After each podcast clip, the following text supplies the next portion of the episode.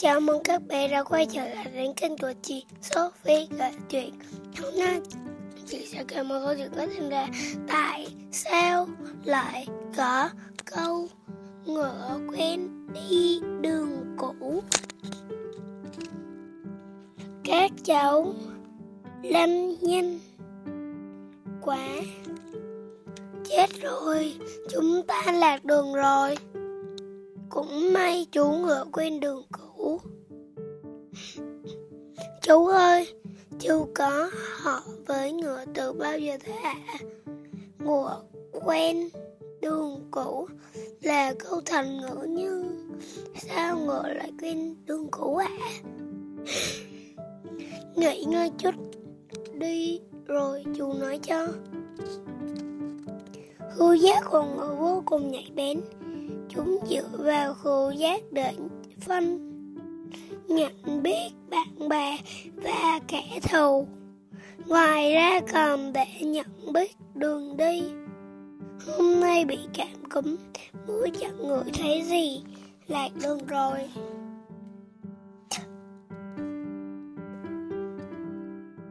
Khu giác của ngựa nhảy đến là vì chúng có khoang mũi, tương đối dài có thể chứa nhiều tế bào khứu giác. Hình, thành, nên, thông khứu giác. Rất phát triển cuối cùng cũng đến nhà. Ngựa cũng có tính giác rất tốt. Các cơ phận tay của ngựa rất phát triển có thể chuyển động tự do, linh hoạt để phân biệt, hướng phát ra tiếng động của các vật thể xung quanh. Điều quan trọng là trí nhớ của ngựa rất tốt, có thể ghi nhớ đường đã đi trong một thời gian dài thậm chính chỉ vài năm sau vẫn có thể tìm được đường về nhà. Vì vậy mới có thể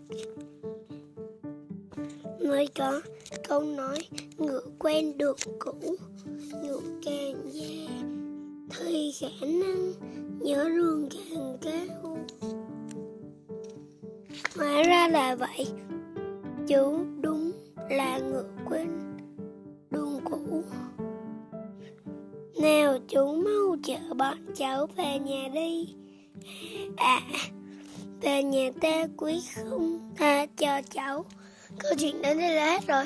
Hẹn gặp lại các bé vào tập sau. Bye bye. Chúc các bé ngủ ngon.